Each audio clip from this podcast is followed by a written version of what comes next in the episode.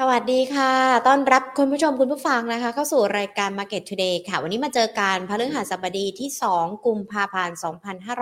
2566 อยู่กับหญิงวิมลเศรษฐถาวรแล้วก็ทีมงาน Market Today ทุกๆท่าน รวมไปถึงนักวิเคราะห์ด้วยนะคะ ที่จะมาพูดคุยกันเกี่ยวกับในเรื่องของประเด็นการลงทุนกันด้วย เข้าสู่เดือนกุมภาพันธ์แล้วมีหลากหลายปัจจัยเลยนะคะ ทั้งในเรื่องของผลการประชุมเฟดและในขณะเดียวกันในเดือนนี้ก็ยังคงถือว่าเป็นเดือนแห่งความรักด้วยนะคะ เรารักกันได้หลายรูปแบบวันนี้เราจะมารักกันกับตลาดหุ้นไทยแล้วกันเนาะว่าจะเป็นหุ้นตัวไหนที่เข้ามาทำกำไรหรือว่าทำให้นักลงทุนนั้น ตกกลุ่มรักได้นะคะอะเดี๋ยวก่อนที่จะไปพูดคุยกับนักวิเคราะห์กันเดี๋ยวมาไล่เรียงกันนิดนึงดีกว่าว่า ช่วงเช้าที่ผ่านมาตลาดหุ้นเป็นอย่างไรกันบ้างนะคะ ก่อนที่จะไปไล่เรียงกันค่ะ ขอบพระคุณผู้ใหญ่ใจดีของเรานะคะ บริษัทเมืองไทยประกันชีวิตจำกัดมหาชนค่ะ คุณผู้ชมที่เข้ามาทั้ง Facebook แล้วก็ YouTube นะคะ สามารถกดไลค์กดแชร์ กด Subscribe ที่ Money and Banking Channel ได้นะคะ หรือว่าจะเขียนคำถามไว้สอบถามนักวิเคราะห์กันก็ได้ อย่างคุณสมศักดิ์นี่ก็สอบถามตัวหุ้นมาแล้วด้วยนะทักทายกันด้วยนะคะอะมาดูหุ้นไทยนิดนึงดีกว่าหุ้นไทยภาคเช้าวันนี้นะคะ ปิดกันไป 1,687.65 จุ0.65 จุด บวกขึ้นมาได้ 0.11%ค่ะ มูลค่าการซื้อขาย 34,987.89 ล้านบาท เดลต้าบวกขึ้นมาอีกแล้วนะคะ 1.78%ปิดกันไป 914 บาท มูลค่าการซื้อขาย 2,549 ล้านบาทค่ะ สพย่อลงไป 1.45% K-Bank ไม่เปลี่ยนแปลงนะคะฮาน่า KCE ก็บวกตามๆกันมากับเดลต้าเลยเนาะฮาน่าบวกขึ้นมาได้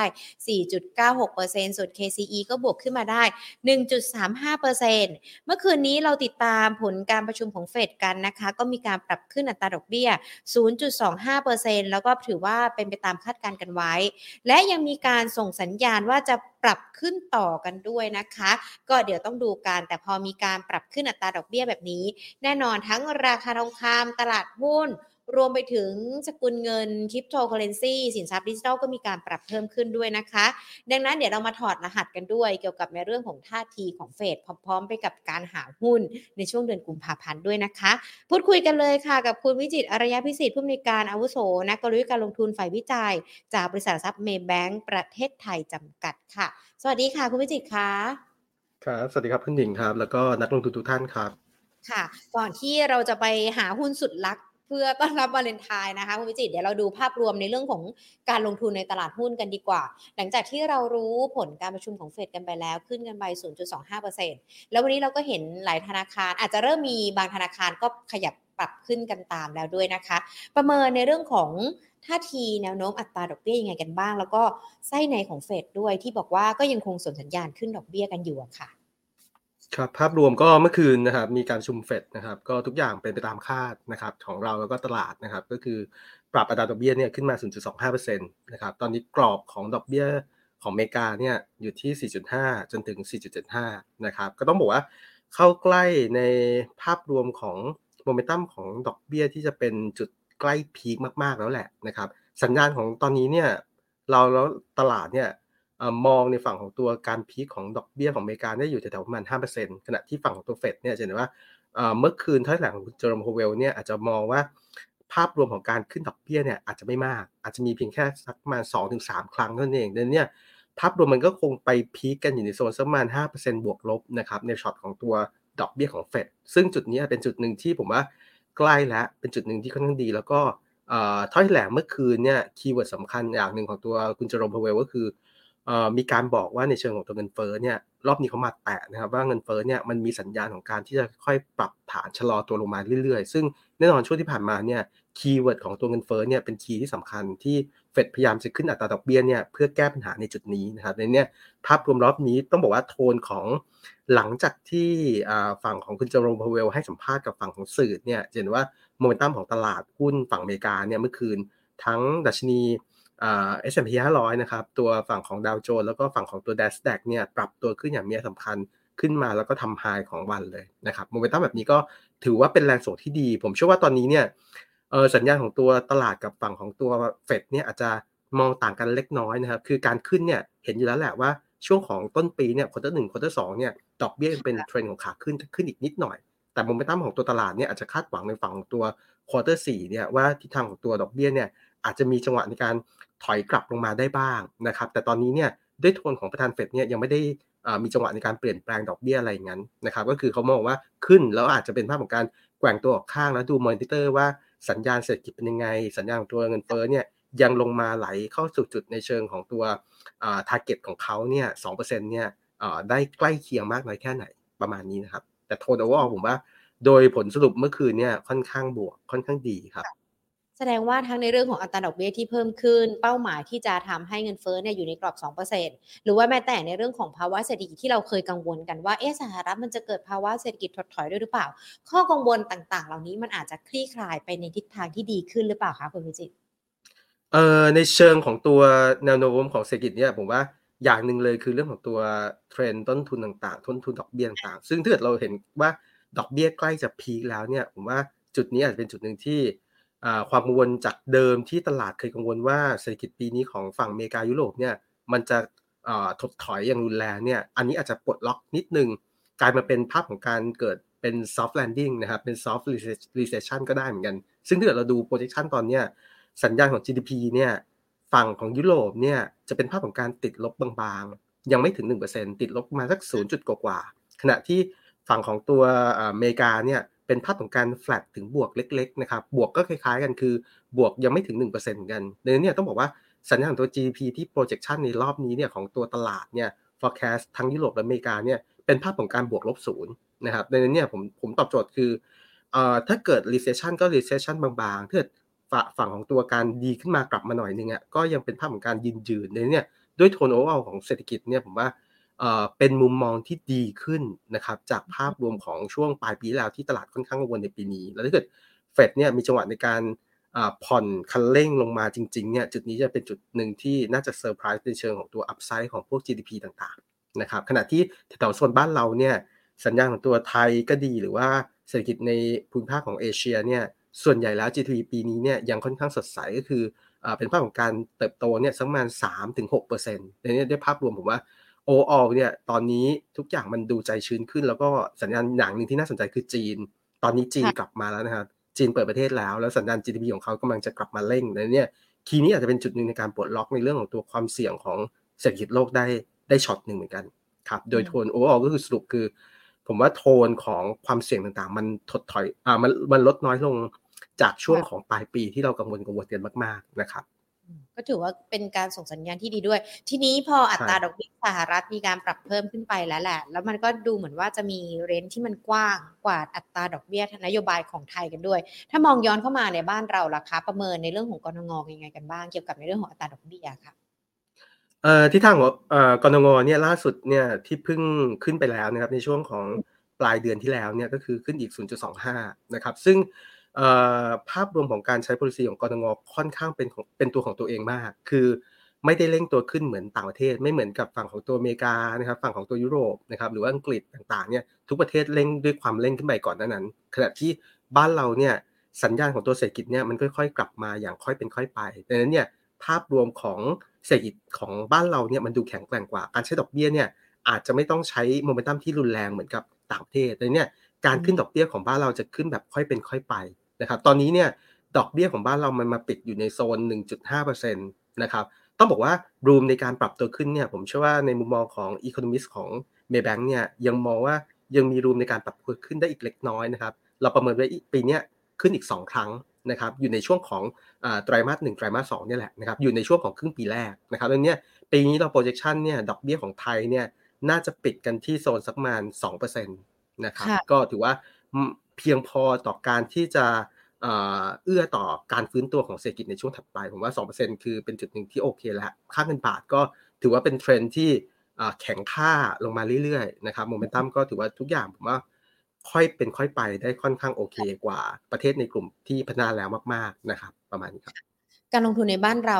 ค่อยเป็นค่อยไปในทิศทางที่ดีขึ้นสัญญาณต่างๆ ก็ดูเหมือนจะเอื้อกับการลงทุน แต่ทำไมดัชนีตลาดหลักทรัพย์ของเรามันดูขยับไปได้ไม่ไกลเลยล่ะคะคุณวิจิตคะเราเคยคาดหวังเคยลุ้นกันด้วยนะ 1,700 จุดมันน่าจะได้เห็นกัน แต่มันแตะแตะปิ่มๆ แล้วมันก็ย่อลงมา เราจะมีโอกาสได้เห็นไหมคะภาพรวมเนี่ยต้องบอกว่าต้นปีของเราก็เปิดมาก็มีจังหวะในการกระตุกขึ้นบ้างนะครับ แต่ท้ายสุดก็ ปิดเดือนของธันมกราคมเนี่ยต้องบอกว่าค่อนข้างไซด์เวย์มาก คือดึงขึ้นมาก่อนแล้วก็ออกข้างนะครับ กรอบด้านล่างอาจจะอยู่ในโซนสักประมาณพันหกร้อยหกสิบพันหกร้อยเจ็ดสิบขณะที่ด้านบนเนี่ยก็เกือบเกือบไปแตะพันเจ็ดแต่ยังไม่สามารถที่จะเบรกผ่านได้ keyword หลักๆเนี่ยถือว่าปัญหาก็คืออยู่ที่ผลประกอบการนะครับ ต้องยอมรับว่าสัญญาณรอบนี้เนี่ยผลประกอบการของบริษัทจดทะเบียนของบ้านเราในตัวใหญ่ๆเนี่ยที่ report มาในช่วงของ quarter สี่เนี่ยอาจจะเป็นภาพของการที่ต่ำ กว่าที่นักวิเคราะห์เนี่ยประเมินไว้บ้างบางส่วน ยกตัวอย่างเช่น กลุ่มธนาคารพาณิชย์นะครับที่ report มากลุ่มแรกเนี่ยจะเห็นว่าหลาย ๆ ธนาคารเนี่ยมีจังหวะในการตั้งสำรองเนี่ยไปค่อนข้างสูง คือในเชิงของตัวสินเชื่อเนี่ยยังคงโกรธอยู่นะครับภาพรวมของ NPL ก็มีจังหวะในการขยับขึ้นได้บ้างนะครับตามเซนเมนที่ก่อนนั้นภาครัฐเคยให้ธนาคารต่างๆเนี่ยช่วยเหลือนะครับลูกหนี้แต่ตอนนี้เริ่มปลดล็อกต่างๆออกมาแล้วถ้าเกิดสัญญาณของการปลดล็อกคือ เชื่อแน่ว่ามีส่วนหนึ่งอะที่ไม่สามารถที่จะจ่ายฝั่งของตัวหนี้ได้เนี่ยการเกิด NPL ในช่วงถัดไปเนี่ยยังมีรูมในการขึ้น ดังนั้นเนี่ยเป็นจุดหนึ่งที่ธนาคารก็เลยใส่ protection ในฝั่งของตัวการตั้งสำรองต่างๆเนี่ยเข้าไปก่อนเลยนะครับในฝั่งของตัวไตรมาสสี่ทำให้ผลประกอบการของไตรมาสสี่ของตัวแบงก์เนี่ยส่วนใหญ่แล้วเนี่ยออกมาค่อนข้างต่ำกว่าที่ตลาดคาด มันก็กลายเป็นว่าตัวการเปิดของแบงก์เนี่ยยังไม่ได้ปลดล็อกนะครับของตัวภาพรวมของตลาด แล้วก็ หนำซ้ำเนี่ยถ้าดู report ของตัวหน้าหุ้นใหญ่ ๆ ต่อมาเนี่ยพวกกลุ่มของตัวพลังงานบางตัวนะครับหรือว่าตัว con-mat ตัว packaging บางตัวเนี่ยก็ถือว่าออกมา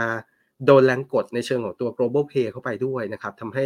พวก spread ปิโตรเคมีอะไรต่างๆเนี่ยยังไม่ค่อยเด่นนัก แล้วก็มีจังหวะในการบันทึก stock loss เข้าไป ตอบโจทย์ก็คือ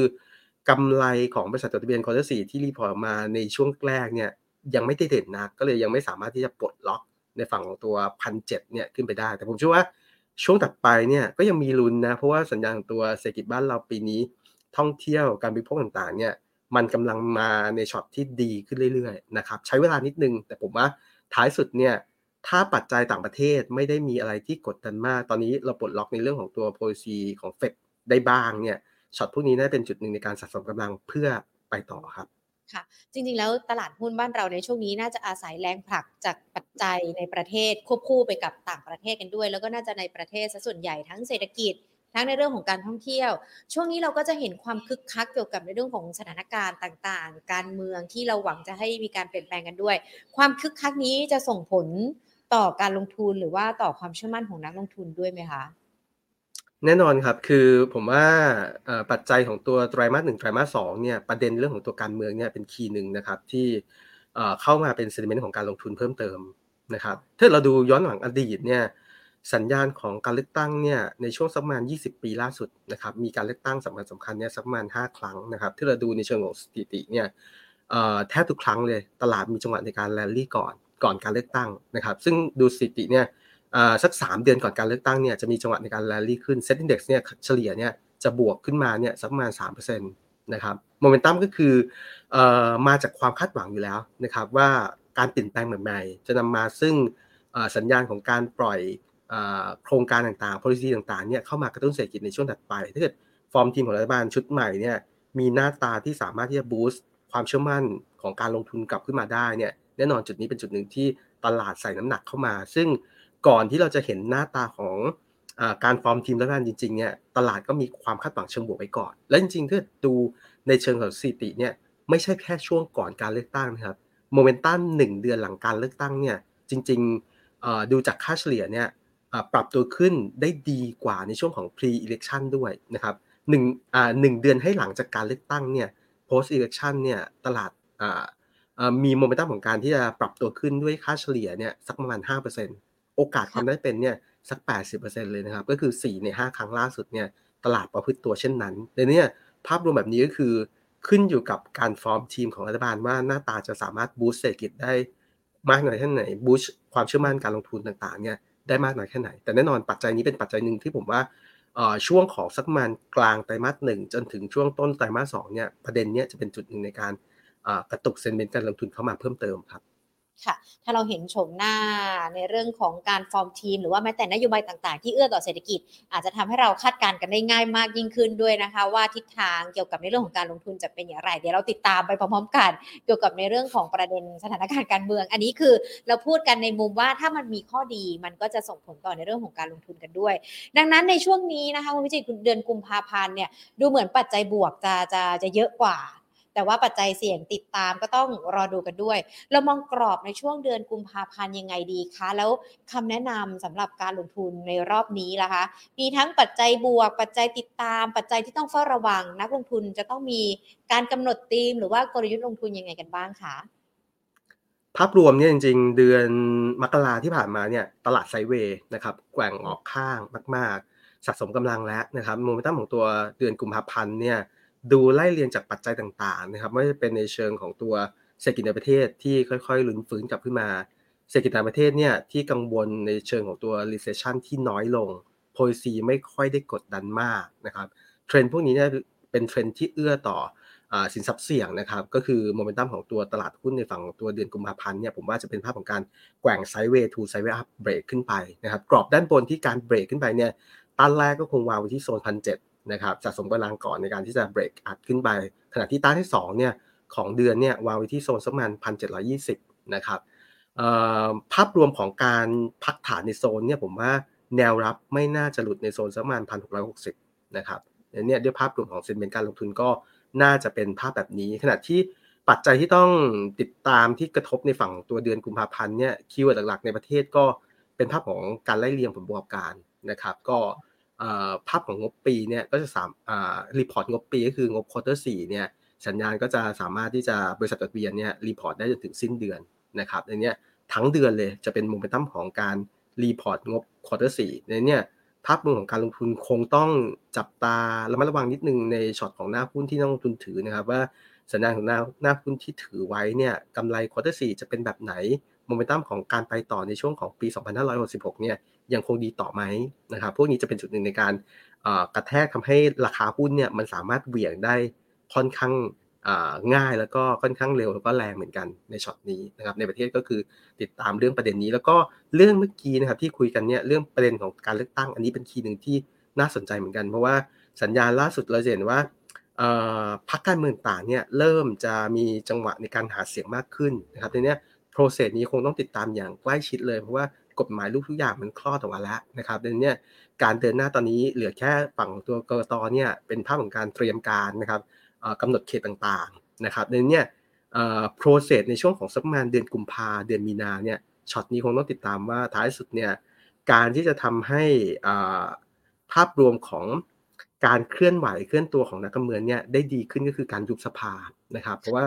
อาจจะมีการปลดล็อกในเรื่องของพวกการ อยู่ในพรรคเนี่ยที่เดิมเนี่ย90วันจะปลดล็อกออกมาได้บ้างถ้าเกิดมีจังหวะในการที่จะยุบสภาเนี่ยจุดนี้จับตานิดนึงว่าโมเมนตัมตอนนี้จะเกิดโมเมนตัมในช่วงไหนนะครับก็เป็นปัจจัยในประเทศที่ 2 ประเด็นนี้ผมว่าเป็น key ใหญ่ของในประเทศที่ต้องติดตาม อีก key หนึ่งแล้วกันอีก key หนึ่งเรื่องของจีน เรื่องของจีนเนี่ยตอนนี้จะเห็นว่าเริ่มปลดล็อกมากขึ้นนะครับฝั่งของตัว demand จีนเนี่ยเข้ามากับภาพรวมของตัวจุดต่างๆ ของโลกเนี่ยเยอะแล้วก็บ้านเราเนี่ยยังคงคาดหวังฝั่งตัว นักท่องเที่ยวจีนเนี่ยจะวิ่งกลับขึ้นมาเนี่ยคงต้องค่อยๆไล่เรียงต่อทุกๆเดือนเนี่ยฝั่งของตัวกระทรวงการท่องเที่ยวเนี่ยก็จะมีการ report นักท่องเที่ยวอยู่แล้วนะครับอันนี้ก็เป็นทีหนึ่งที่ต้องติดตามอย่างใกล้ชิดส่วนปัจจัยต่างประเทศเนี่ยผมว่า keyword คงอยู่ที่พวกการ meeting นะครับซึ่งเมื่อเมื่อวานก็ผ่านไปแล้วสำหรับตัวเฟดนะครับวันนี้คงต้องจับตาพวก ECB หรือว่าฝั่งของตัวอังกฤษก็คือ BOE ว่าท้ายสุดเนี่ยจะเดินหน้าตาม policy เดิมๆหรือเปล่านะครับซึ่งคาดหวังว่า ดอกเบี้ยขึ้นเนี่ยยังคงขึ้นต่ออยู่แล้วแหละ เพราะว่าสัญญาณของตัวเงินเฟ้อของเขาเนี่ยยังอยู่ในเลเวลที่ค่อนข้างสูง แล้วก็สูงกว่าฝั่งของอเมริกาค่อนข้างเยอะแต่เนี่ยอเมริกาเนี่ยขึ้นเพียงแค่ 0.25 ก็คือเริ่มแผ่วชะลอการขึ้นแล้ว แต่ฝั่งของตัวยุโรปฝั่งของตัวอังกฤษเนี่ยผมว่ายังคงใช้เลเวลเดิมก็คือขึ้น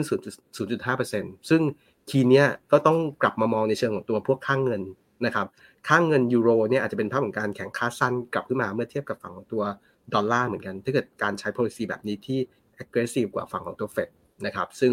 ตีกลับขึ้นมาเนี่ยถ้าเกิดดอลลาร์อ่อนจริงๆเนี่ยสัญญาณของบ้านเราก็ยังเป็นภาพของเชิงบวกก็คือ บ้านเราผูกค่าไว้กับฝั่งของตัวดอลลาร์บาทนะครับอันนี้ key นี้ก็จะเป็นตัวหนึ่งที่ support ให้เทรนด์ของตัวแนวโน้มค่าเงินเนี่ยยังเป็น key ของการแข็งค่านะครับก็เชื่อว่าตลาดฝั่งของตัวบาทเนี่ยยังแกว่งในโซนสักประมาณพยายามจะลู่เข้าหาโซนสักประมาณ 32 บาทนะครับในนี้ทีย์นี้ยิ่งบาทแข็งเนี่ยก็จะเอื้อต่อ fund flow เนี่ยที่ ไหลเข้ามาซื้อในฝั่งของตัวทั้งตลาดทุนแล้วก็ตลาดพันธบัตรด้วยนะครับ ประมาณนี้ครับสำหรับตัว key ที่น่าสนใจในฝั่งของตัวเดือนกุมภาครับอ่าพอเราจับจังหวะจับ key กันได้แล้วนะคะ แล้ววิธีการลงทุนล่ะคะคุณวิจิจะแนะนำนักลงทุนยังไงดีคะโอเค ภาพการลงทุนเนี่ยแน่นอนคืออย่างที่เมื่อกี้ดู key นะครับ อย่างเช่นเรื่องของตัว earnings เราคงต้องหาหน้าหุ้นที่ผลประกอบการเนี่ยเอ่อถ้าเกิด 4 ดี 4 4Q เนี่ย 4Q 65 ดี เนี่ยอันนี้ก็ดีมากเลย แล้วก็ดีต่อในฝั่งของตัวโมเมนตัมของไตรมาสหนึ่งหรือว่าปี 66 อันนี้จะสามารถที่จะถือต่อได้สบายๆ แต่ถ้าเกิดหน้าหุ้นตัวไหนเนี่ยที่ quarter สี่ยังไม่ดีแล้วจะมีจังหวะในการพลิกกลับ turn เข้ามาเนี่ยในฝั่งของตัวไตรมาสหนึ่งหรือว่าปี 66 ก็รอจังหวะก่อน รอจังหวะว่างบแย่ๆออกมาก่อนนะครับ ก็ค่อยกลับไปซื้อเป็นภาพของการเล่น bottom play ก็ได้ เพราะว่าผมว่าหน้าหุ้นหลาย ๆ ตัว โดยเฉพาะอย่างยิ่งในฝั่งของตัวกลุ่ม ทางด้านของที่ลิงก์กับ global pay นะครับ น่าจะเป็นจุดหนึ่งที่บอททอมในช่วงของตัวไตรมาสสี่ค่อนข้างเยอะเพราะอย่างที่เราเห็นกันเนี่ยไตรมาสสี่น้ำมันก็ถอยกลับลงมาเยอะนะครับภาคการกลั่นต่างๆ ก็เริ่มแผ่วลงมานะครับ แต่เริ่มตอนเนี้ยเราเริ่มเห็นสัญญาณของการฟื้นเนี่ยช่วงประมาณธันวาจนถึงมกราเนี่ยโมเมนตัมต่างๆ ทั้งราคาราคาน้ำมันดิบ หรือว่าสัญญาณของตัวค่าการกลั่น ในฝั่งตัวสเปรดด้วยปิโตรเคมีเนี่ยต่างๆ เริ่มมีจังหวะในการดึงกลับขึ้นมาเพราะว่าความต้องการของจีนเนี่ยเริ่มไล่เรียงกลับแล้ว ภาพรวมแบบนี้ก็กลายเป็นว่า ถ้ากลุ่ม global play มากๆเนี่ยผมว่ารองบออกเป็นโอกาสในการซื้อ ขณะที่กลุ่ม domestic play เนี่ยเห็นว่าสัญญาณของบ้านเราต้นปีมีช็อปที่มีคืนนะครับยังกระตุ้นในเชิงของตัวการใช้จ่าย ท่องเที่ยวก็ยังคงไล่เลียงต่ออย่างเนี้ยสัญญาณในประเทศเนี่ยผมว่ากลุ่มที่ลิงก์กับพวก domestic ยังไปได้ดีนะครับค้าปลีกกลุ่มสื่อมีเดียนะครับหรือว่าฝั่งของตัวธนาคารอาจจะใช้หวะในการย่อตั้งรับเพราะว่าเออร์เน็ออกมาดีเพียงแต่ว่า ราคาหุ้นก็เหมือนกับตอบโจทย์ไปในระดับหนึ่งแล้วนะครับ ก็ใช้เป็นเป็นภาพของการย่อตั้งรับพอได้อยู่นะครับสำหรับตัวหน้าหุ้นที่เป็นพวก domestic play นะครับ ประมาณนี้เลยนะครับ ถ้าเรามองการเป็นกลุ่มกันแล้วนะคะ กลุ่มที่เล่นได้ และถ้ามองเจาะกันไปเป็นตัวหุ้นของแต่ละกลุ่มอุตสาหกรรม ที่นักลงทุนนักลงทุนจะเลือกเอามาเป็นหุ้นสุดรักรับในช่วงของวันวาเลนไทน์เกี่ยวกับในเรื่องของการลงทุนได้ จะมีตัวไหนกันได้บ้างล่ะคะ เอ่อถ้าเกิดไปดูในเชิงของการ boost การบริโภคก่อนนะครับ จะเห็นว่าสัญญาณของตัวเม็ดเงินโฆษณาเนี่ยยังมีจังหวะในการกลับมาค่อนข้างเด่นในนี้กลุ่ม media ผมว่าก็ยังเป็นกลุ่มหนึ่งที่น่าสนใจ แล้วก็ภาพรวมของกำไร quarter สี่ของ media เนี่ยก็ยังอยู่ในโทนที่ค่อนข้างดี ต่อเนื่องในฝั่งของตัวต้นปียังไปต่อนะครับในนี้ถ้า list กลุ่ม media ขึ้นมาหนึ่งตัวเนี่ยผมยังชอบตัวของ Plan B นะครับสัญญาณของตัว Plan B เนี่ย เม็ดเงินสู่โฆษณาที่เป็นเอาโ o มเนี่ยสื่อนอกบ้านเนี่ยต้องบอกว่าชัดเจน เม็ดเงินยังคงถาโถมเข้าไปนะครับ ขณะที่ในฝั่งตัวสื่อที่เป็นทีวีจริงๆเนี่ยอันนี้ก็ drop ลงมาเรื่อยๆนะครับเป็นภาพของโมเมนตัมแบบนี้เนี่ยก็ต้องบอกว่าตอบโจทย์งบของตัว quarter สี่ของ Plan B เนี่ยเชื่อว่าน่าอยู่ในโซนสักประมาณ 200 ต้นๆนะครับ219 ล้านบาทที่เรา projection นะครับจะเป็นภาพของการปรับตัวขึ้นสักประมาณ 26% Q on Q จาก quarter 3แล้วก็เทียบ quarter 4กับ quarter สี่ปี 64เนี่ยสัญญาณจะขึ้นมาค่อนข้างเด่นเลย บวกขึ้นมาสักประมาณ 120%นะครับเพราะว่าปีที่แล้วปี 64เนี่ยฐานค่อนข้างต่ำมากๆนะครับดังนี้ภาพรวมของแพน B เนี่ยเป็นจุดหนึ่งที่ค่อนข้างโดดเด่น quarter สี่ถ้าเกิดเราไปดูในเชิงของตัว utilization rate เนี่ยของแพน B ล่าสุดเนี่ยquarter สี่จะอยู่โซนประมาณค่าเฉลี่ยที่เรา projection ไว้ที่ 68%นะครับก็ดีขึ้นจากปีแล้วเนี่ยไม่ใช่ปีแล้วปี 64เนี่ย ที่โซนสักประมาณ54%นะครับแล้วก็ดีขึ้นจาก quarter สามเนี่ยที่ 62%เดี๋ยวนี้เทรนด์นี้ชัดเจนคือ quarter สี่เนี่ยเด่นแล้ว ปีนี้เนี่ยสัญญาณต้นปียังเห็นแรงหนุนเข้ามาอย่างต่อเนื่องในฝั่งของตัวเม็ดเงินโฆษณาของตัว out of home นะครับก็เชื่อว่าปี 66 เนี่ยกำไรของแพลน B จะวิ่งขึ้นทำจุดสูงสุดใหม่นะครับในโซนใกล้ๆพันล้านนะครับก็เป็นภาพของการบวกขึ้นมาได้สักอีกต่อเนื่องอีกจากปี 65 เนี่ยอีกสักประมาณ 23%น นะครับ ก็ต้องบอกว่าทิศทางของตัวเอาว่าผมผมว่ายังเป็นตัวที่ชนะเลิศในกลุ่มของตัวมีเดียนะครับ เป็นตัวหนึ่งที่น่าสนใจครับ ตรงนี้สะสมได้จังหวะของการย่อๆเนี่ยผมว่าแถวๆโซนสักประมาณ8บาท80นะครับแถวเบรนเซ็ตค่าเฉลี่ยระยะสั้นเนี่ยถือว่าตั้งรับนะครับ แล้วก็เป้าหมายของเราเนี่ยที่10บาท70ครับ10บาท70 พอพูดในกลุ่มสื่อกันแล้วนะคะ มี Plan B ที่โดดเด่นตัว แล้วยังมีตัวอื่นๆที่น่าสนใจด้วยไหมคะ ตัวอื่นนะครับถ้าเกิดเราไปดูกลุ่มในเชิงของตัวค้าปลีกต่อเนื่องละกันค้าปลีกเนี่ยจริงๆส่วนตัวผมชอบ CPALL นะครับภาพรวมเนี่ยของหน้าหุ้น CPALL เนี่ยยังเป็นหน้าหุ้นที่สัญญาณของตัว quarter สี่เนี่ยอยู่ในช่วงของ high season อยู่แล้วนะครับแล้วก็ภาพรวมของต้นปีเนี่ยเราจะเริ่มเห็นแล้วว่าทิศทางของตัวนักท่องเที่ยวเนี่ยยังคงไหลเข้าเข้ามาอย่างต่อเนื่อง ซึ่ง proxy ในฝั่งตัวร้านสะดวกซื้อเนี่ยยังเป็น proxy ที่สำคัญสำหรับตัว ได้แรงหนุนเชิงบวกจากฝั่งของตัวนักท่องเที่ยวนะครับ แล้วก็ถ้าเกิดไปดูไส้ในเนี่ยจะเห็นว่าในเชิงของตัวร้านเซเว่นเนี่ย ticket size ตอนนี้เนี่ยสูงขึ้นเรื่อยๆ ทั้งฝั่งของตัวคนเข้า แล้วก็ฝั่งของตัว same store sale นะครับในนี้ key นี้ก็เป็นอีก key หนึ่งที่บวกในขาของตัวร้านเซเว่นขณะที่อีก 2 ตัวที่เป็นพอชั่นใหญ่ ๆ ของเขาเนี่ยเช่นฝั่งของตัวแมคโครพัฒนาการเชิงบวกของแมคโครเนี่ยกลับมาดูดีขึ้นเรื่อยๆนะครับภาพรวมก็ถือว่าค่อนข้างโอเคตัวที่มีปัญหาเนี่ยคือเทสโก้นะครับฝั่งของตัวตัวตัวตัวโลตัสเนี่ยภาพรวมในช่วงที่ผ่านมาก็ค่อนข้างแบบย่ำแย่พอสมควร แต่ตอนนี้เริ่มมีจังหวะในการปรับได้แล้วนะครับ แล้วก็ค่อยๆจะกลับมาทำผลงานได้ดีขึ้นในนี้ไม่จะไม่ใช่ตัวโลตัสจะไม่ใช่เป็นตัวที่แรกละนะครับ จะเป็นตัวกลับมาช่วยเสริมกับความแข็งแกร่งของตัวแม่ก็คือตัวของ CPO ได้นะครับ โดยรวมก็คือ สัญญาณของตัว CPO เนี่ยน่าจะได้มุมตั้มเชิงบวกเนี่ยกลับขึ้นมาอย่างต่อเนื่องนะครับ ก็เป็นอีกคีย์หนึ่งที่ผมว่าใช้ได้นะสำหรับตัวคนชอบเล่นในเชิงของตัวคาปลีนะครับค่ะ ก็จะเป็นที่เกิดกลุ่มอะได้ครับเชิญเลยค่ะคุณจิค่ะเอ่อตอบตอบโจทย์ตัวข้างๆกับฝั่งของตัวค้าปลีกเนี่ยอาจจะเป็นภาพของการบริโภคเพิ่มเติมเนี่ยในฝั่งตัวเครื่องดื่มนะครับถ้าคนชอบในข่าวตัวเครื่องดื่มเนี่ยผมว่า ตัวอิชิเป็นตัวหนึ่งที่สะสมได้ในโซนนี้นะครับงบจริง ๆ ของอิชิเนี่ยโดดเด่นมากในช่วงตั้งแต่ไตรมาสสามนะครับแรงหนุนเพิ่มเติมเนี่ยในช็อตของไตรมาสสี่เนี่ยยังเชื่อว่าทิศทางของตัวเยนเยียจะฟื้นฟื้นค่อนข้างมาก ขณะที่ฝั่งของตัวไตรมาสสี่เนี่ยจะแฟลตจากไตรมาสสามซึ่งอยู่ในเลเวลที่ค่อนข้างสูงมากๆอยู่แล้วในนี้ภาพรวมของการปิดปีเนี่ยถือว่าเป็นปีที่ดีมากๆสำหรับตัวอิชิตัวผลิตภัณฑ์ใหม่ๆของเขาเนี่ยเริ่ม launch ออกมาเนี่ยในช่วงของ quarter สี่ก็ ได้รับการตอบรับค่อนข้างสูงมาก แล้วก็ช่วงต้นปีเดี๋ยวเขาจะมีจังหวะในการ launch ฝั่งของตัว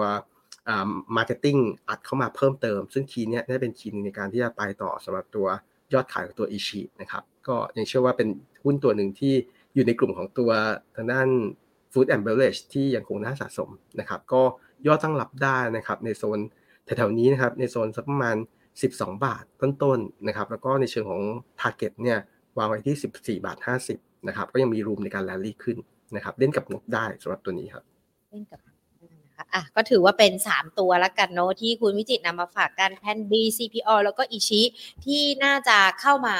ลงทุนกันได้ในช่วงเดือนกุมภาพันธ์ คะ ก็ยังคงมีประเด็นที่ต้องติดตาม แต่ว่ายังคงมีจังหวะระยะเวลามีโอกาสในการลงทุนนะคะ ติดตามสถานการณ์อย่างต่อเนื่อง แล้วก็ติดตาม Market Today ด้วยนะคะ พูดคุยกับนักวิเคราะห์ทุกวันเพื่อที่จะได้วางแผนสถานการณ์การลงทุนได้ คุณวิจิขามีคุณผู้ชมสอบถามมาเป็นตัวหุ้นทั้ง Facebook แล้วก็ YouTube เดี๋ยวยิงขอหยิบยกคำถามมาแล้วก็อาจจะให้คุณวิจิตช่วยแนะนำนักลงทุนที่สอบถามมาด้วยนะคะ เดี๋ยวขอเริ่มจากที่ทางด้านของ Facebook กันก่อนดีกว่าวันนี้ น้องเมรักไทยสอบถามตัว JMT กับแบมค่ะทำยังไงดีคะ อันนี้คำถามนี้คิดว่าน้องเมย์น่าจะเจอปัญหาตัว JMT กับแบมอยู่นะ โอเคครับภาพรวมเนี่ยจริงๆ กลุ่ม MC เนี่ยกลุ่มทางด้านเก็บหนี้บริหารหนี้ต่างๆ เนี่ย ปีที่ผ่านมาข้อเสียคือเรื่องของการซื้อหนี้นะครับ อาจจะทำได้ต่ำกว่าที่ตลาดประเมินไว้keyword หลักๆ คือหนี้จากฝั่งของตัวธนาคารพาณิชย์ต่างๆ เนี่ย ยังไม่ได้ออกมามากมายนะเพราะว่ามันอยู่ในช่วงของการเปลี่ยนถ่ายของอการช่วยเหลือช่วยเหลือหนี้นะครับเนี่ยการ plan ของตัวธนาคารต่างๆเนี่ยอาจจะกักกักไว้หน่อยหนึ่งเพียงแต่ว่าสัญญาณของตัวภาพมูลหนี้ต่างๆเนี่ยมันมีจังหวะที่อย่างที่ทุกคนรู้ดีเนี่ยเศรษฐกิจมันอยู่ในภาพของความเสี่ยงมากๆ โดยเฉพาะยิ่งกลุ่มที่เป็นลักย่านะครับ สัญญาณของตัว NPL เนี่ยยังมีจังหวะในการปรับตัวขึ้นเนี่ยแน่นอน ปีที่ผ่านมานี่ออกมาช้าเพราะว่า policy ต่างๆนะครับ ปีนี้เนี่ยผมเชื่อว่านี่ที่กักกักไว้เนี่ยน่าจะออกมาประมูลเนี่ยมากยิ่งขึ้นนะครับ ก็จะทำให้กลุ่มของตัวบริหารหนี้ในช่วงถัดไปเนี่ยน่าจะมีโมเมนตัมของตัวผลประกอบการที่ดีมากขึ้นกว่าเดิมนะครับ ทีนี้ถ้าลงตัวรายหุ้นเนี่ยเจมทีกับแบมเนี่ยสัญญาณเจมทีรอบนี้เนี่ยปรับตัวลงมาค่อนข้างแรงทีเดียวนะครับ เพราะว่าตลาดอาจจะกังวลนะครับ อย่างที่บอกกันว่า สัญญาณของตัวการซื้อหนี้ที่แผ่วไปหน่อยนึง แล้วก็มุมด้านของการเก็บหนี้ที่อาจจะต่ำกว่าเป้าหมายที่เคยประเมินไว้ ดังนั้นเนี่ยภาพรวมของตลาดเนี่ยเริ่มจะมีจังหวะในการคัดประมาณการลงมาบ้างนะครับ ก็ทำให้ราคาหุ้นเนี่ยมันเริ่มทิ้งตัวลงมาเนี่ยค่อนข้างเยอะทีเดียวพี่แต่ว่าด้วยภาพรวมเนี่ย quarter สี่เนี่ยยังผมยังประเมินว่าทิศทางกำไรที่ตลาดคาดลงมาเนี่ย ก็อยู่ในโซนที่ใกล้เคียงกับมุมมองของเราที่เราเราประเมินไว้นะครับในโซนสักประมาณกำไร quarter สี่เนี่ยห้าร้อยกว่าล้านห้าร้อยกลางๆ ซึ่งตัวเลข historical high ของ JMT ที่เคยทำไว้เป็นรายไตรมาสเนี่ยอยู่โซนสักประมาณ 470 กว่าล้านดังนั้นเนี่ยถ้าเกิดกำไร quarter สี่ที่ report มาโซนสักประมาณ 500 กว่าล้านเนี่ยก็ยังสามารถที่จะเดินหน้าทำจุดสูงสุดใหม่ออทำหายได้ดังนั้นเนี่ยภาพรวมผมว่าทนนิดนึงครับสำหรับตัว GMT กำไรควอเตอร์สี่เนี่ยแม้ว่าจะ อาจจะออกมาผิดหวังจากเดิมที่ตลาดเคยคาดหวังไว้ แต่ยังเป็นกำไรที่เรียกว่าทำจุดสูงสุดใหม่ตั้งแต่เขาตั้งบริษัทมารายไตรมาสนะครับ แล้วก็จึงเชื่อว่าทิศทางของปีนี้เนี่ยการเดินหน้าที่จับมือกับฝั่งตัว K-Bank นะครับบริษัทลูกก็คือตัว JK เนี่ยที่เป็น joint venture ของทั้งคู่เนี่ยณปัจจุบันยังมีมูลค่ามูลหนี้เนี่ยที่ส่งเข้ามาจาก K-Bank เนี่ยส่งเข้ามาที่ตัว JK เนี่ยค่อนข้างเยอะกว่าคาดนะครับจากเดิมที่ประเมิน projection ไว้ประมาณสักห้าหมื่นล้านเนี่ย ล่าสุดเข้ามาประมาณสักเจ็ดหมื่นกว่าล้านแล้วในนี้ทีนี้ผมว่าจะเป็นแรง support เพิ่มเติมในช่วงถัดไปของตัวทิศทางของราคาหุ้น JMT ครับ ตอนนี้น่าจะเริ่มอยู่ในช็อตของการสร้างฐานแล้วนะครับโซนสักประมาณ 50 กว่าบาทนะครับ ตั้งก็ผมว่ารอนิดนึงครับสำหรับตัว JMT เราให้แรงขายมันเสด็จน้ำก่อนนะครับ แต่โมเมนตัมของการดึงกลับขึ้นไปเนี่ย ผมเชื่อว่ามีลุ้นนะครับขณะที่ถ้าเกิดไปดูในช็อตของการอ่าอีกตัวหนึ่งคือแบมแบมอาจจะเป็นจุดหนึ่งที่ ราคาหุ้นมันมันถอยลงมันมันแบบเรียกว่าเอ่อซึมลงมาเรื่อยๆแหละ เพราะว่าความสามารถในการแข่งขันของเขาเนี่ยยังอยู่ในโซนที่ค่อนข้างต่ำอยู่นะครับกำไรก็อยู่ในโซนที่เรียกว่ายังไม่ได้โดดเด่นมากมายนักนะครับดังนี้เนี่ยแบมก็อาจจะเป็นคีย์หนึ่งที่ต้องดูว่านักลงทุนติดอยู่ในโซนไหนนะพี่หนูว่าถ้าเกิดติดอยู่ในโซนแบบโซนสักประมาณใกล้ๆ20 บาท ผมว่ายังมีรุ้นในการที่จะกลับไปสำหรับแบมนะครับ อือฮึแต่ถ้าติดสูงกว่านั้นอาจจะต้องพิจารณานิดนึงเพราะว่าแนวโน้มของผลประกอบการเนี่ยต้อง ตัวเขาแบมเป็นคนที่มีมูลมูลมูลพอมูลค่าพอร์ตของของมูลนี่เนี่ยที่ค่อนข้างใหญ่เนี่ยจะให้เขาโกรธหนักๆเนี่ยอาจจะยากนิดนึงนะครับในนี้สองตัวนี้ผมว่าการเบี่ยงของตัว JMT ที่ลงมาลึกๆเนี่ยอาจจะมีจังหวะในการกลับไปได้ได้ง่ายกว่านะครับค่ะตอบคำถามของน้องเมย์นะคะ ที่สอบสอบถามมา 2 ตัวด้วยนะคะ มาดูทาง YouTube กันบ้างนะคะ คุณสมศักดิ์ค่ะ JTH แนวโน้มเป็นยังไงบ้างคะจัสมินตัวนี้ต้องบอกว่าอาจจะไม่มีนักวิเคราะห์ในตลาด cover นะครับ แต่ดูง่ายๆคือ JTS เนี่ยด้วยธุรกิจของเขาที่หลังๆที่เขาเปลี่ยนเบนเข็มมาเนี่ยจากการวางระบบก็เข้ามาสู่ธุรกิจทางด้านของตัวการทำเหมืองคริปโตนะครับอย่างที่เราเห็นกันเนี่ยคริปโตช่วงที่ผ่านมาค่อนข้างปรับฐานลงมาอย่างรุนแรงทีเดียวดังนั้นเนี่ย ภาพรวมของการขุดบิตคอยต่างๆเนี่ยแน่นอน value ของตัวบิตคอยมันปรับตัวลดลงมาเยอะนะครับ ก็ทำให้ราคาหุ้นที่เก่งขึ้นไปค่อนข้าง ต้องบอกว่าเก่งขึ้นไปค่อนข้างรุนแรงมากๆ ในช่วงก่อนหน้านั้นเนี่ยก็ปรับฐานลงมากลับลงมาเลยคำถามคือแม้ตอนนี้สัญญาณตัวบิตคอยเนี่ยอาจจะมีจังหวะในการกระตุกกลับขึ้นมาแล้วนะครับเพียงแต่ว่าถ้าเกิดเราไปดูในเชิงของตัว valuation โดยเบื้องต้นเนี่ย ดูกำไรย้อนหลังนะครับของตัว JTS เนี่ยเทียบกับราคาหุ้นณปัจจุบันแม้ว่าจะลงมาเนี่ยลึกมากๆจากโซน 500 กว่าลงมาเหลือสักประมาณ50 กว่าเนี่ยแต่ PE เนี่ย trailing PE ก็ยังอยู่ในโซนที่ค่อนข้างสูงมาก ๆเลยนะครับยังอยู่ในเลเวลสักประมาณ PE ร้อยกว่าเท่านะครับแม้ว่าราคาหุ้นจะลงมาขนาดนี้แล้วนี่ตอบโจทย์คือผมว่าหน้าหุ้นแบบนี้ค่อนข้างสุ่มเสี่ยงนิดนึง แล้วก็ อาจจะเล่นได้แค่เก่งกำไรตาม story ของตัวราคาบิตคอยที่มันปรับตัวขึ้นแต่อย่างไรก็ตามเนี่ย valuation ในโซนนี้ส่วนตัวก็ยังมองว่าแพงอยู่ครับค่ะ ตัวต่อมานะคะสำหรับคุณชมที่สอบถามกันมา คุณพันนีสอบถามตัวปินซีค่ะ principal capital อ่าปินซีอาจจะเป็นเป็นหน้าหุ้นโรงพยาบาลที่เหมือนกันคือตลาดแทบจะไม่มีใคร cover สักเท่าไหร่อาจจะเป็นหุ้นโรงพยาบาลตัวเล็กนะครับเอ่อ ดังนั้นเนี่ยภาพรวมของปัจจัยพื้นฐานไม่ได้ตามนะครับแต่ในเชิงของเทคนิคก็สามารถยืนอยู่ในเลเวลสักประมาณ6บาทดังนั้นตัมตรงโซนนี้ก็ถ้าไม่หลุด 6 บาท ผมว่าทิศทางของธุรกิจทางด้านของตัวทางด้านของที่เป็นโรงพยาบาลเนี่ยโมเมนตัมก็น่าจะโอเคในระยะกลางยาวนะครับ ก็ต้องค่อยๆไปดูว่าสัญญาณของตัวโรงพยาบาลของเขาเนี่ยมันมีจังหวะในการที่จะ รับรู้เนี่ยกลับมาเร็วมากน้อยแค่ไหนนะครับ เพราะว่าโพซิชันของตัวปินซีก็อยู่ในเฟสของการที่จะขยายนะครับ ฝั่งของตัวโรงพยาบาลเพิ่มเติมต่อนะครับ แต่ทิศทางของตัวราคาหุ้นอะโอเค ในโซนนี้ก็ยืนได้ได้ในโซน 6 บาทก็อาจจะมีกรอบแนวต้านสำคัญเนี่ยที่ทำไว้โซนสมาณ6บาท80คงเล่นในกรอบนี้ไปก่อนแล้วกันนะครับค่ะคุณลูกเกดนะคะวันอี ติดดอยอยู่ด้วย จะมีโอกาสที่ราคากลับไป 11 ถึง 12 บาทในปีนี้ได้ไหมคะ จากปัจจุบัน 7 บาท94ผมว่าแนวโน้มของตัวทิศทางผลประกอบการยังไม่ค่อยซับพอร์ตมากขนาดนั้นนะครับ ในการที่จะให้ไล่เรียงกลับไปอย่างที่บอกว่าธุรกิจในเชิงของตัวสื่อจริงๆเนี่ยผมว่าเม็ดเงินโฆษณาต่างๆ ที่ไปลงหนักๆเนี่ยมันไปลงในฝั่งตัวสื่อนอกบ้านเป็นหลักเลยดังนั้นเนี่ย ด้วยภาพรวมแบบนี้ผมว่าอาจจะตอบโจทย์ง่าย ๆ คือยังค่อนข้างยากนะครับ ในการที่จะกลับไปอยู่ในเลเวลที่ระดับ 10 กว่าบาทนะครับ ผมว่าต้านสั้น ๆ เอาให้ผ่านในโซนสักประมาณ8บาท 50 ก่อน อันนี้อาจจะเป็นจุดหนึ่งในการที่จะปลดล็อกกลับไป แต่ด้วยด้วยผลประกอบการผมว่ายังไม่ค่อย support ขนาดนั้นในการที่จะกลับไปครับ ค่ะ คุณช็อกโกแลตขอแนวรับแนวต้านโฮมโปรค่ะ โฮมโปรโฮมโปรเป็นหุ้นดีตัวหนึ่งนะครับ ตอนนี้ก็อาจจะย่อๆลงมาบ้างเนี่ยในขานี้ขาปรับเนี่ยจาก 16 ลงมา 14 กลางๆเนี่ยเข้าสู่โซนแนวรับแล้วนะครับ ในแถวแถวประมาณสัก 14.5 อันนี้คือแนวรับในขานี้นะครับ แล้วก็สัญญาณของตัวแนวต้านระยะสั้นเนี่ยถ้าโฮมโปรเนี่ยสามารถกลับไปทะลุผ่านบริเวณสักประมาณ 15 บาทได้ อันนี้ก็จะเป็นจุดหนึ่งในการที่จะ ตอบโจทย์ว่าเขาเป็นภาพยังยังรักษาภาพเดิมก็คือเป็นภาพของการค่อยๆ จะฟื้นตัวกลับนะครับเป็นภาพของการ sideway to sideway ขานี้อาจจะปรับลงมานิดนึงเพราะว่าตลาดเนี่ยเริ่มมีจังหวะในการผิดหวังในทิศทางของการ projection งบ quarter สี่ quarter สี่อาจจะมีค่าใช้จ่ายต่างๆ ที่เข้ามาเพิ่มเติมทำให้กำไร quarter สี่ไม่ได้เด่นเหมือนปีก่อนๆที่เป็นช่วงของ high season นะครับถ้าผมว่าโฮมโปรถ้าเกิดปลดล็อกในฝั่งของตัวงบออกมาได้เนี่ย สัญญาณตรงนั้นก็อาจจะเป็นจุดหนึ่งในการที่จะค่อยๆ ฟื้นกลับขึ้นไป ภาพระยะกลางยาวผมว่ามันกลับไปได้ครับ ค่ะ คุณพารณีนะคะ Rabbit จะฟื้นไหมคะตัวนี้ Rabbit Holdings หรือเปล่าโอ้โห Rabbitแลบบิดเป็นตัวหนึ่งที่ตอบโจทย์ง่าย ๆ คือณปัจจุบันเนี่ย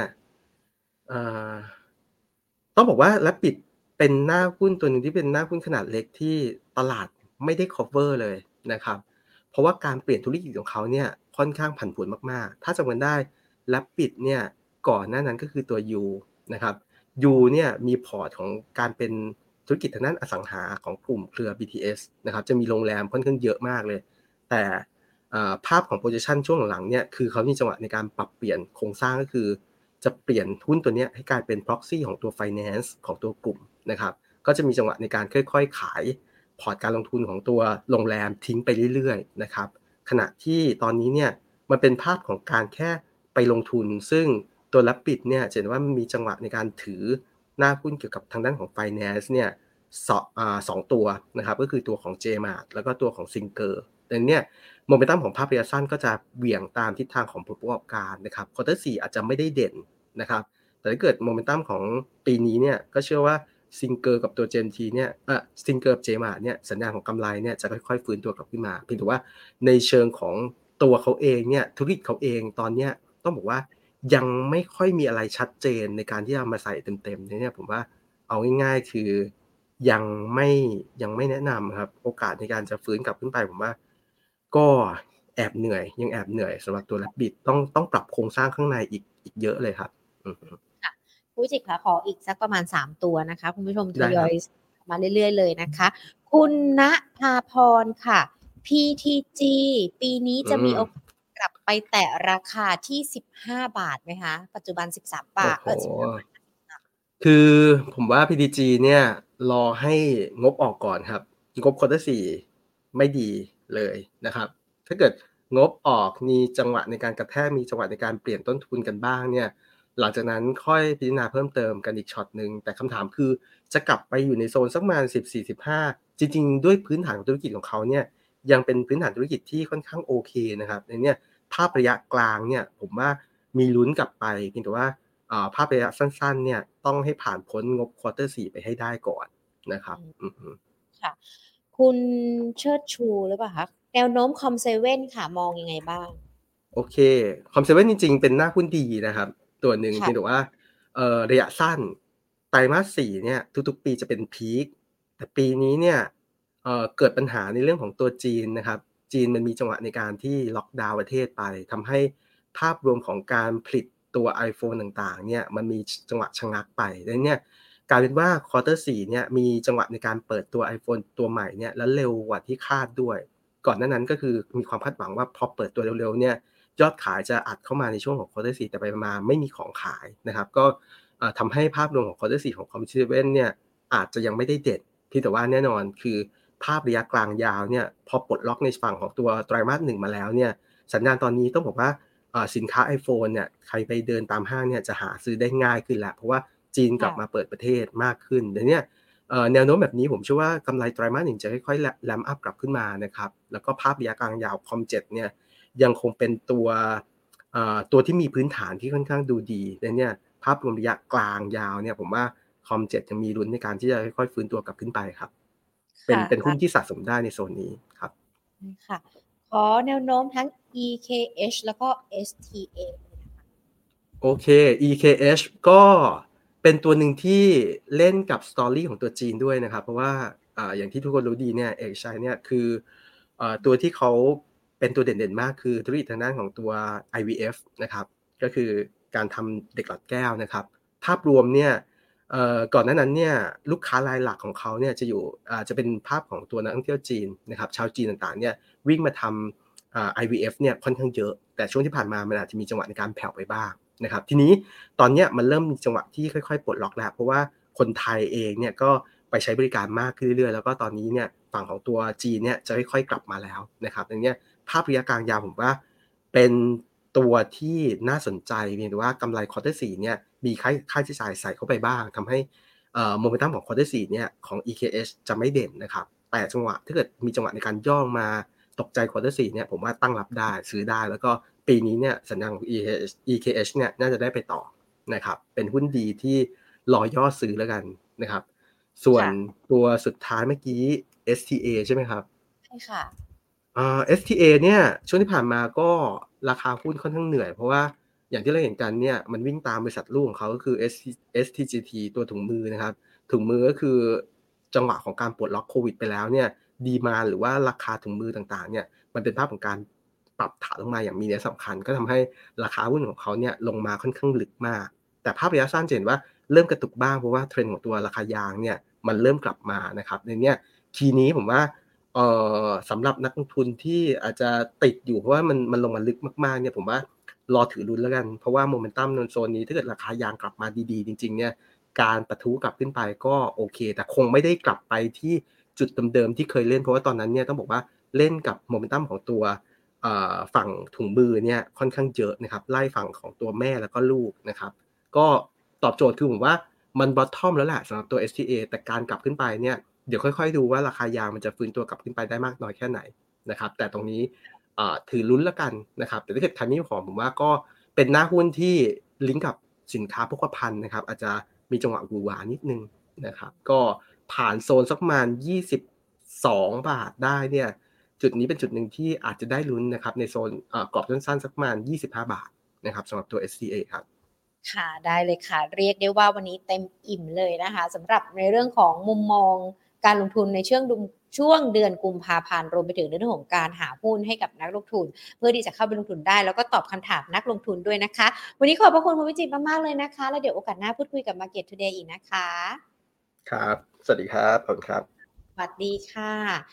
คุณวิจิตอารยพิสิทธิ์ผู้อำนวยการอาวุโสนักกลยุทธ์การลงทุนฝ่ายวิจัย จากบริษัททรัพย์เมย์แบงก์ประเทศไทยจำกัดมหาชนพูดคุยกับเรานะคะ ในเรื่องของการหาหุ้นสุดรักรับ เดือนแห่งความรักเดือนวันวาเลนไทน์นะคะ ปัจจัยบวกมี ปัจจัยที่ต้องระวังก็มีเช่นเดียวกัน จังหวะและโอกาสการลงทุนก็มีอยู่นะคะ วันนี้คุณวิจิตมีหุ้นสุดรักมาให้ 3 ตัวสำหรับในเรื่องในเดือนกุมภาพันธ์ที่นักลงทุนจะเข้าไปลงทุนกันได้ แถมมีลุ้นด้วยนะคะดัชนี 1,700 จุดยังมีโอกาสให้เห็นในช่วงเดือนนี้ด้วย แล้วก็ตอบคำถามนักลงทุนทุกทุกท่านเลยนะคะ ที่สอบถามเข้ามาวันนี้ เชื่อว่าหลาย ๆ คนเนี่ยจะได้รับคำแนะนำดี ๆ จากคุณวิจิตด้วยนะคะ ทักทายทุก ๆ คนเลยนะคะ น้องชวนานสวัสดีค่ะ บอกว่ากดไลค์กดแชร์ให้แล้วด้วยขอบพระคุณนะคะ น้องเมย์รักไทย คุณนัทพานคุณเบิร์ดเกรงไกรสวัสดีค่ะ และสวัสดีทางด้านของ YouTube ด้วยนะคะ คุณสมศักดิ์อาจารย์วิชัยคุณพีรพงศ์คุณพันนี คุณลูกเกด คุณช็อกโกแลตนะคะ คุณพารณี คุณณภาพร คุณเชิดชู ถ้าหญิงอ่านชื่อผิดขออภัยด้วยนะคะ คุณปรีชา คุณช็อกโกแลตลาเต้นะคะ คุณพิชากับคุณพีรพงศ์ยังอยู่นะ อยู่ตั้งแต่ต้นจนจบรายการ ขอบพระคุณสำหรับการติดตามด้วยนะคะ และถ้าเมื่อสักครู่นี้ใครที่ฟังคุณวิจิตรแล้วบอกว่าปัจจัยหนึ่งเลยที่จะทำให้ตลาดหุ้นขับเคลื่อนได้ หรือว่าแม้แต่ตัวหุ้นขับเคลื่อนได้ก็คือ การประกาศผลประกอบการของบริษัทจดทะเบียน ถึงแม้ว่า แบงก์ออกมาอาจจะไม่สู้ดีนักนะคะ แล้วก็ยังมีอีกหลากหลายอุตสาหกรรมเนี่ยที่เตรียมจะประกาศออกมา แล้วอาจจะเหมือนกับ ผลประกอบการไม่เติบโตกันด้วยนะคะ ดังนั้นเองเดี๋ยวพรุ่งนี้มาเจาะลึกในประเด็นการประกาศผลประกอบการของบริษัทจดทะเบียนช่วงไตรมาสสี่ทุกอุตสาหกรรมเลยที่จะมาคุยกันเพื่อที่จะต่อยอดมาเป็นในช่วงของปี 2566 ด้วย ว่าทิศทางของผลประกอบการจะเป็นอย่างไร ดังนั้นถ้าอยากไม่อยากพลาดในเรื่องของการลงทุนนะคะ ติดตามกันได้กับ Market Today ทุกๆบ่าย2ผ่านทางช่องทาง Facebook แล้วก็ YouTube Money and Banking Channel ทางด้านของ YouTube ใครยังไม่กดติดตามการ Subscribe กันนะคะ ก็กดติดตามกันได้ ส่วนทางด้านของ Facebook กดไลค์ที่เพจ Money and Banking Channel ได้นะคะ นอกจากการพูดคุยกับนักวิเคราะห์แล้วเรายังมี